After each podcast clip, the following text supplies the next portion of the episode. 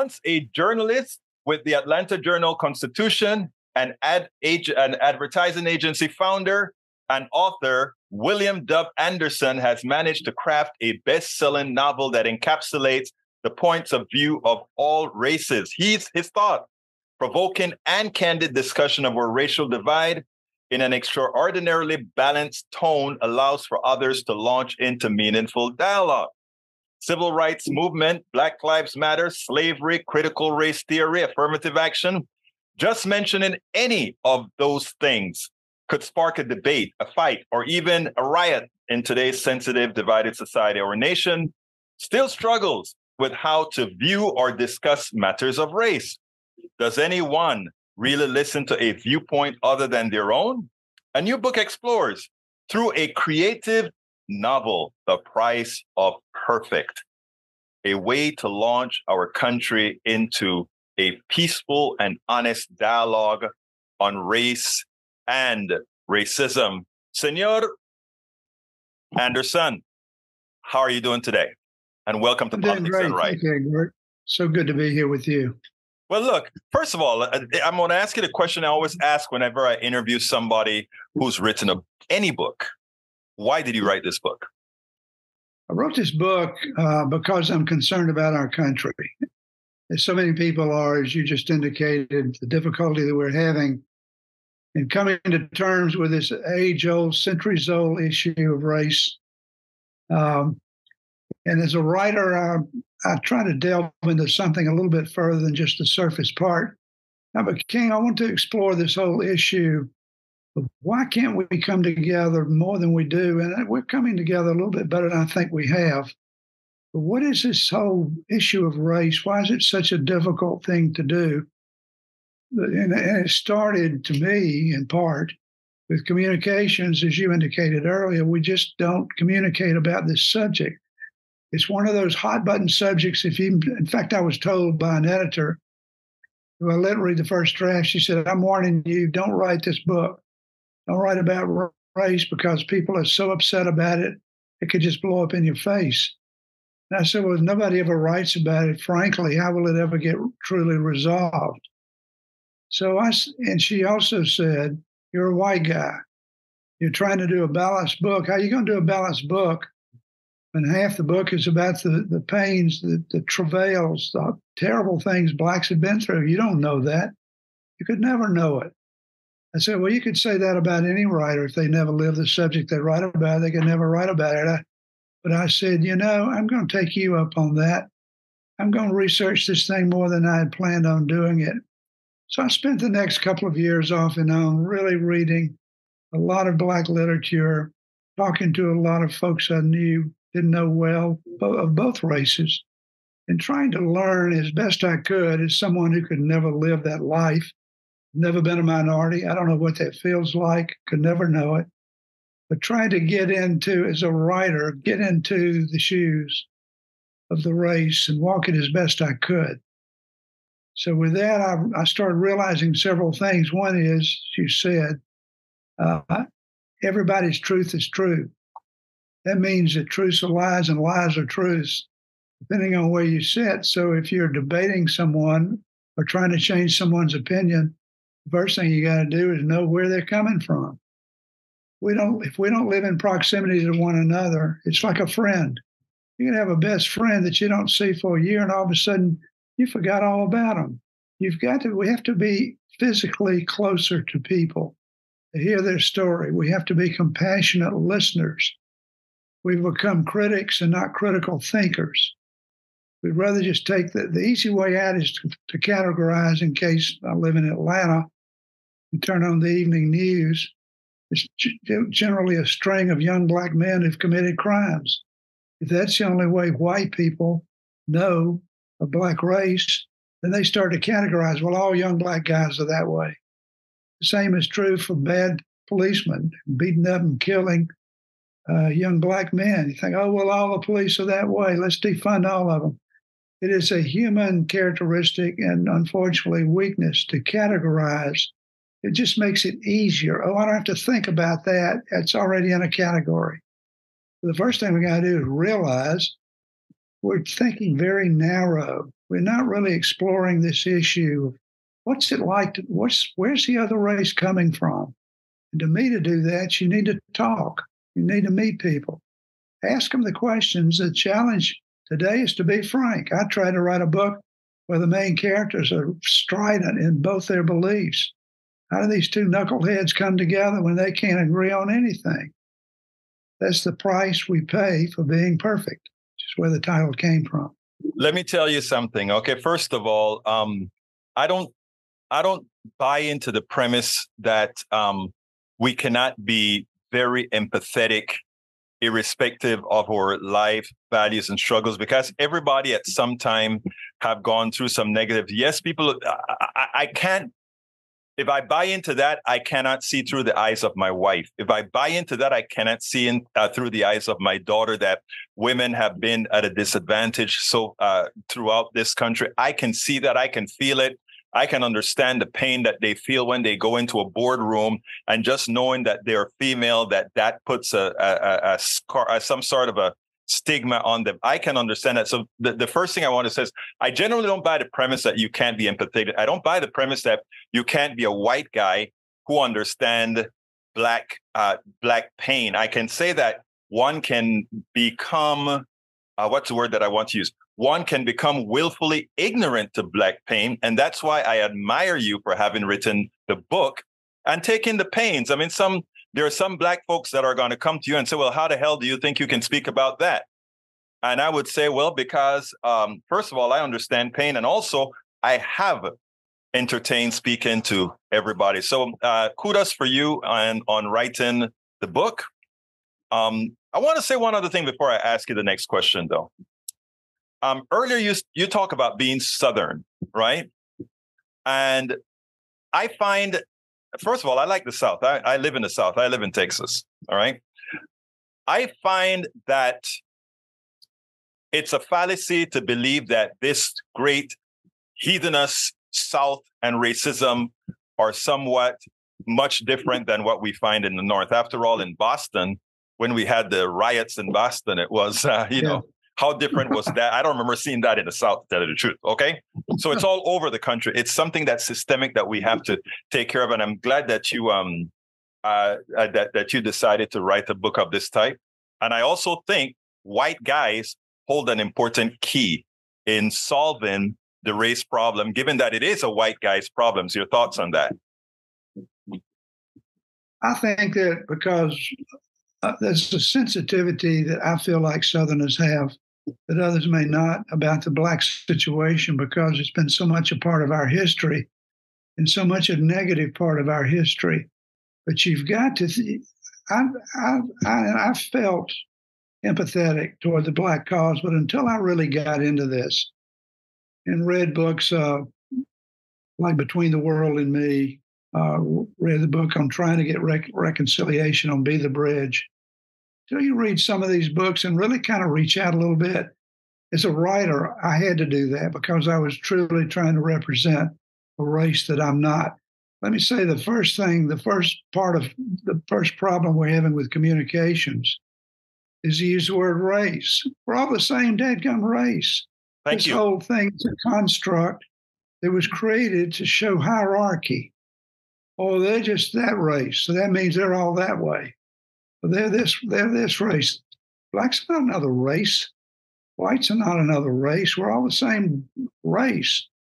But unless you're truly and and what and the thing I was not prepared for is the brutality of the three or four hundred years of slavery. You really get into what was done to a lot of black people. It was horrendous. It was terrible. Four thousand hanged over the period of time my wife tried to get me to go to Montgomery where they said, You're studying this, let's go to that museum where they're honoring all those that was that were hanged. I said, I can't do it. I've become so sensitive to this issue. I can't go stand there and look at four thousand people hanged, probably almost all of them illegally. But it, to be empathetic, we're all empathetic to a degree. But unless you really try to study the pain that somebody's gone through, you're just kind of skimming around on it. So I urge people to do their own research. See, just uh, white people, But also for the other side of the coin is uh, we've got a one-way communication now. White people are afraid to really frankly discuss the black issue because they'll be called a racist or insensitive or offensive. So there's got to be a, if we're going, we got to open both lines of communications uh, so that whites can speak with some degree of frankness, and blacks can say, "Well, that's that's something he'd say. He doesn't know what the hell he's talking about, but I'll accept it because he's trying to understand me a little bit better." So we've got to be some give and take here, back and forth of both of them. Yeah, we the whites instigated this whole mess 400 years ago but it, another theme of the book is just how much of the past do we keep reliving? Some point, you've got to honor the past, memorialize the past, but at some point, you just keep leaning on it or you become a victim of the past. And I've had black friends say, Don't call me a victim. I resent you saying that. I said, Well, you got to be careful because the problem with it is you're never accountable if you're a victim. It's always somebody else's fault. But again, those kind of frank back and forth, understanding that he may say something I'm not going to like, but I'm not going to jump him because they know he's trying to understand my side of it. And whites will say, well, blacks have never had it better than you got it right now. All the corporations want to hire you. All the schools want you in the schools. Uh, you, you're, you're making a lot of progress. So I don't understand. I've heard so many white people say this. Where are all the black people committing crimes? Every time I turn on the news, there are black people the media is a major component in this whole issue as we try to line up eyeballs and butts in the chair to uh, view our stations. And it's a money thing. It's we're we're all kind of becoming victimized by businesses trying to make money by playing to the opinion that they know people are going to watch that opinion. And all they're doing is cementing the categorization. They've already got people in. You know, um, let me tell you something, um, uh, William, because this this I think I think you hit an important number when you talk about the media and how the media has actually corrupted the views of many people, specifically white people, on uh, who black folks really are. And um, I think it's important for somebody like you to go out there and say that. After all, you are a, pro- a, former journalist as well. And, um, you know, I had a friend who once got in trouble, never been in trouble in his life. He got in trouble. And when he went to, he got a, he got a deal where he had, he got some sort of probation for something that he did. And when he went into the, uh, to the, to the room where all the people on probations were going to set up for that day, he was one of the few black folks in there. It was filled with white people all on probation. And yeah. these are the folks that you see doing the same thing that get coverage for black folks on TV, but white folks never see that.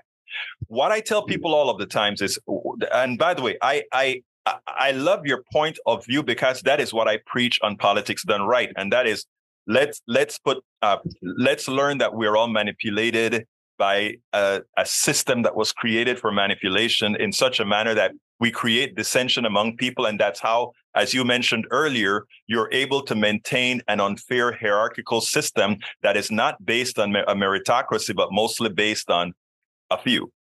Yeah. Not based on biology, that we've all got the exactly. same DNA.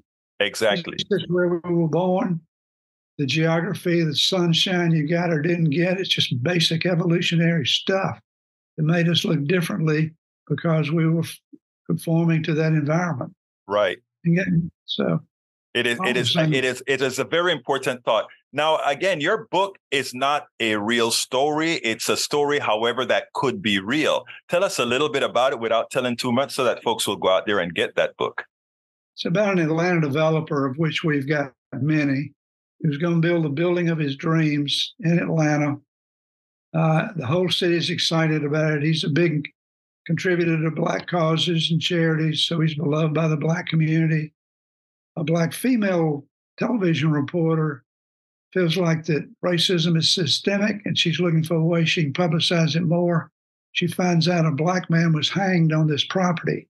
The building is going to be built on.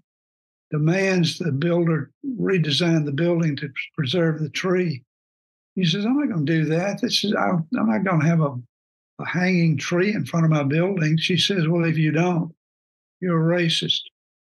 The book then evolves around all the characters. The, the, the tree becomes a metaphor for America and how we are agreeing or disagreeing on this one subject. And, and it forces the reader to take sides. There's about 20 characters. Every character has to react to that tree and what's going on in different ways. It shows how we vary in our varying degrees, whether we, uh, how hostile we are to change or not. In fact, I think you could say that we're all under two categories the samers and the changers. So they kind of pick sides in this book, and hopefully it's a balanced story of where we are today and the consequences of what happens when nobody will move. Everybody's truth is the truth. And no. I don't care about what yours is.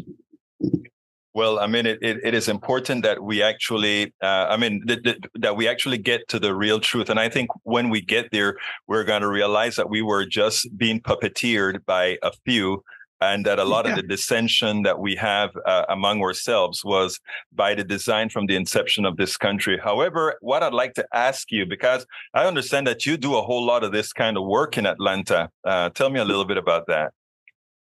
Well, I've blessed to be on the Atlanta Homeless Children's Shelter Board, where we uh, helped create the first curriculum for homeless children, I think, in the country.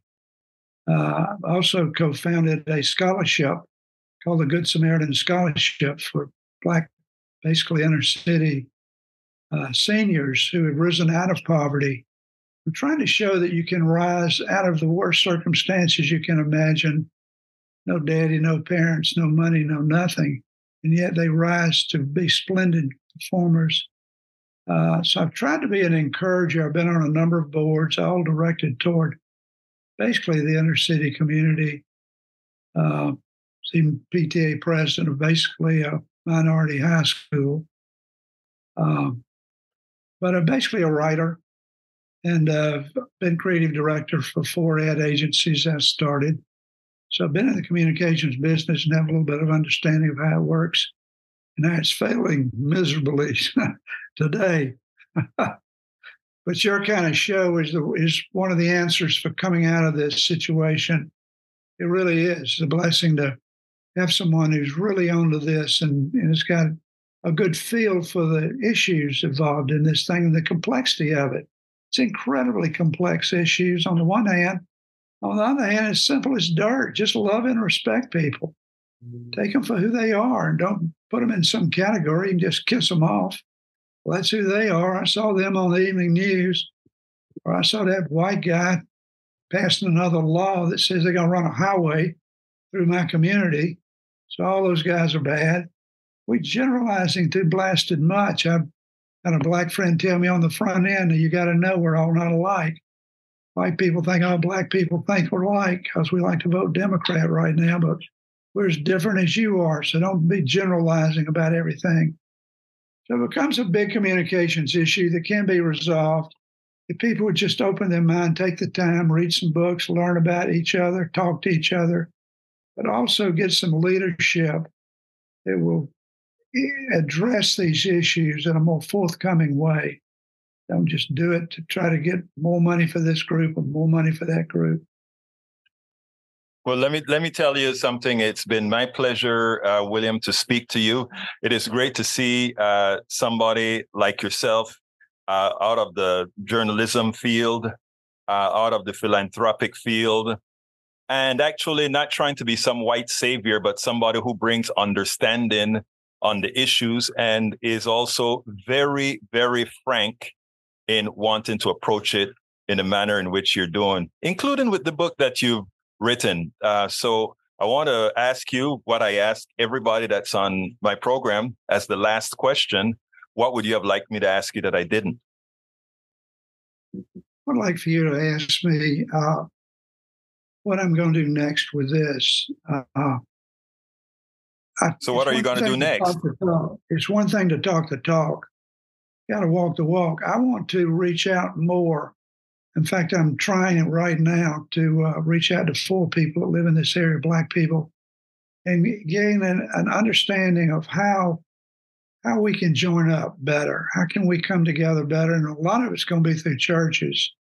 uh, I'm a big advocate of that's one remaining common denominator both so-called races do have.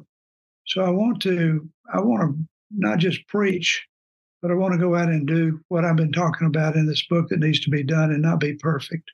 We're all very imperfect. William Anderson, author of The Price of Perfect. Thank you so kindly for having been on Politics Done Right.